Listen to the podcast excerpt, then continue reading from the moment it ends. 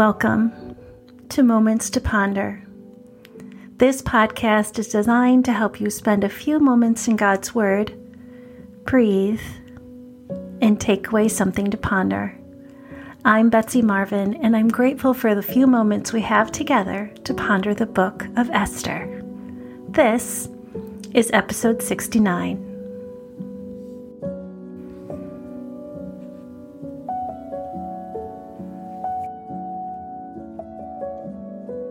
But after Xerxes' anger had subsided, he began thinking about Vashti and what she had done and the decree he had made. So his personal attendant suggested, Let us search the empire to find beautiful young virgins for the king. Let the king appoint agents in each province to bring these beautiful young women into the royal harem at the fortress of Susa. Hegai, the king's eunuch in charge of the harem, will see that they are all given beauty treatments. After that, the young woman who most pleases the king will be made queen instead of Vashti. This advice was very appealing to the king, so he put the plan into effect. At that time, there was a Jewish man in the fortress of Susa whose name was Mordecai, the son of Yair, and he was from the tribe of Benjamin and was a descendant of Kish and Shimei. His family had been among those who, with King Jehoiachin of Judah, had been exiled from Jerusalem to Babylon by King Nebuchadnezzar. This man had a very beautiful and lovely young cousin, Hadassah, who was also called Esther. When her father and mother died, Mordecai adopted her into his family and raised her as his own daughter. As a result of the king's decree, Esther, along with many other young women, was brought to the king's harem at the fortress of Susa and placed in Hegai's care. Hegai was very impressed with Esther and treated her kindly. He quickly ordered a special menu for her and provided her with beauty treatments. He also assigned her seven maids especially chosen from the king's palace and he moved her and her maids into the best place in the harem. Esther had not told anyone of her nationality and family background because Mordecai had directed her not to do so. Every day, Mordecai would take a walk near the courtyard of the harem to find out about Esther and what was happening to her. Before each young woman was taken to the king's bed, she was given the prescribed 12 months of beauty treatments six months of oil of myrrh, followed by six months with special perfumes and ointments. When it was time for her to go to the king's palace, she was given her choice of whatever clothing or jewelry she wanted to take from the harem. That evening, she was taken to the king's private rooms and the next morning she was brought to the second harem, where the king's wives lived. There she would be under the care of Shaashgaz, the king's eunuch in charge of concubines. She would never go to the king again unless he had especially enjoyed her and requested her by name. Esther was a daughter of Abihail, who was Mordecai's uncle. Mordecai had adopted his younger cousin Esther. When it was Esther's turn to go to the king, she accepted the advice of Hegai, the eunuch in charge of the harem. She asked for nothing except what he suggested, and she was admired by everyone who saw her. Esther was taken to King Xerxes at the royal palace in the early winter of the seventh year of his reign and the king loved Esther more than any of the other young women. He was so delighted with her that he set the royal crown on her head and declared her queen instead of Vashti. To celebrate the occasion, he gave a great banquet in Esther's honor for all his nobles and officials, declaring a public holiday for the provinces and giving generous gifts to everyone. Even after all the young women had been transferred to the second harem and Mordecai had become a palace official, Esther continued to keep her family background and nationality a secret. She was still following Mordecai's directions just as she did when she lived in his home. Esther 2 1 through 20.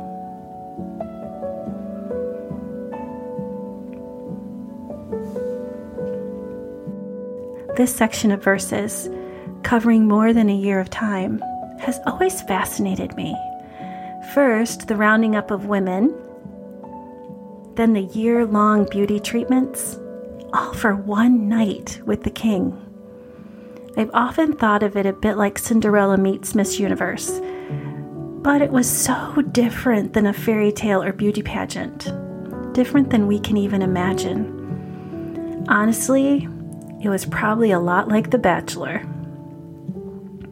When a lonely king was advised to take a new queen, they went far and wide, bringing together women of all different nationalities from the 127 provinces he ruled. It would have been an interesting place of various language and skin colors, food choices, and cultures.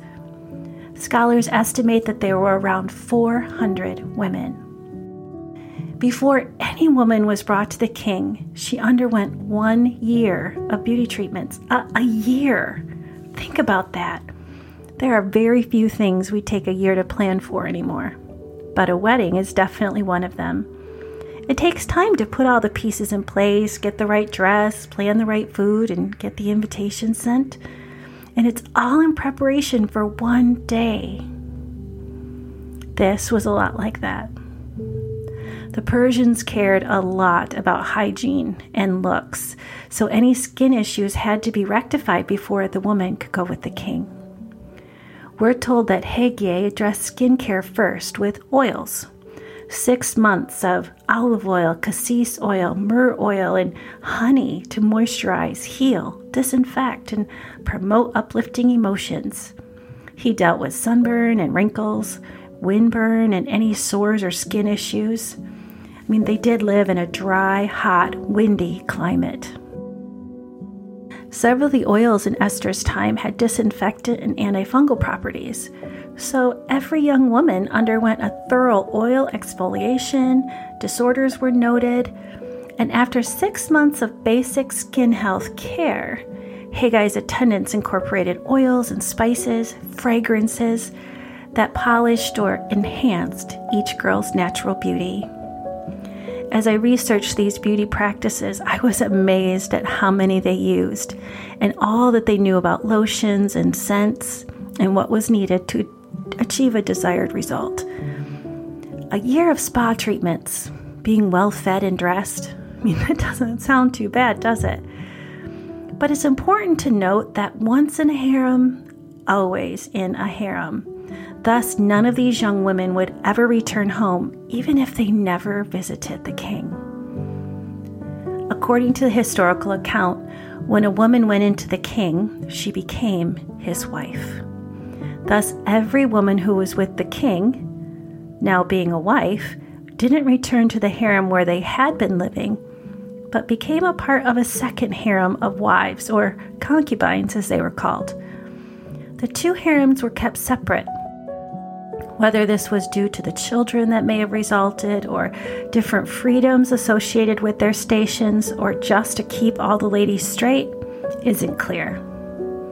But in all of this, 400 women, all going through treatments, as well as those that may have lived there before, Esther stands out to Hegai, and she is given seven servants and the penthouse suite. What was it about her? Besides her beauty, all the women were beautiful. But somehow Esther impressed him, and he treats her kindly. As I read between the lines here, I get the impression that Esther was kind as well, and humble, a woman of character.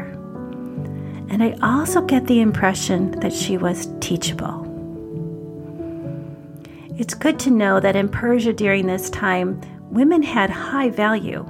Women could own businesses, they had a voice of their own in their lives, they were seen as an equal part of society, which seems kind of wild for this time period, but it's true. Even though King Xerxes had passed his law about husbands having the rule of their homes, women did have value. So when I say that Esther is teachable, I don't mean that she was a pushover or a mouse. I mean that she learned how to use her voice and when to learn. It can be so hard for someone who has a strong personality or is a leader to be teachable. To admit that there is more to learn or acknowledge that someone else may know better how to do something. It's humbling, but it's wise. Esther listened to her cousin Mordecai and the eunuch Hegai to learn how to best navigate this situation. She was willing to bide her time, take advice, and in all of that, she didn't lose her sweet spirit as she underwent her year of preparation. It had been four years since Vashti, and in the month of December or January of 479 or 478 BC, it is Esther's turn to visit the king. One night, with the man that held her future in his hand. She would become a wife she would move to a new home the next day and she may never see the king again. Yet the king favors her. He basically offers her the rose and he crowns her queen, throwing her a banquet in celebration. This humble Jewish girl has become a queen. So, how can we apply this story that is so foreign to our own?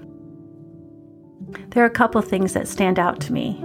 I've already mentioned being teachable and the teachable spirit that Esther seemed to have. But the one I'd like to chat about with you for just a few more moments is timing. So many things in life depend on timing, don't they? In relationships, knowing when to have a hard conversation and when to keep your own counsel is important. And knowing when to expedite information helps us be heard, but also helps us listen. In a world of social media posts and the constant barrage of people speaking their minds, there's something to be said about waiting to speak, earning the right to be heard, and realizing that we don't have to share everything all the time. Mordecai tells Esther not to speak of her nationality, and this might seem a bit secretive or underhanded. But remember, being a Jew wouldn't have necessarily affected her treatments. Mordecai seems to know that now is not the time to reveal her heritage. This is a small hint of God at work for a future time. So Esther waits. God waits. Esther trusted Mordecai. He checked on her constantly, and this must have been such an anchor for her as she navigated this new harem community. Mordecai didn't abandon Esther. Even in a foreign place with strange rules and strong expectations, he remained close at hand. God hasn't abandoned you either, even when the circumstances just might feel otherwise. He is always near, loving you as only a Heavenly Father can. We can trust that God is at work and He knows the timing of our lives, even if it doesn't feel like it in the moment. For Esther, God is putting her into a place that will be needed for the future of her people. She doesn't know that yet, but God does. So let me ask you what might God be doing in your life right now that is putting pieces in place for your future?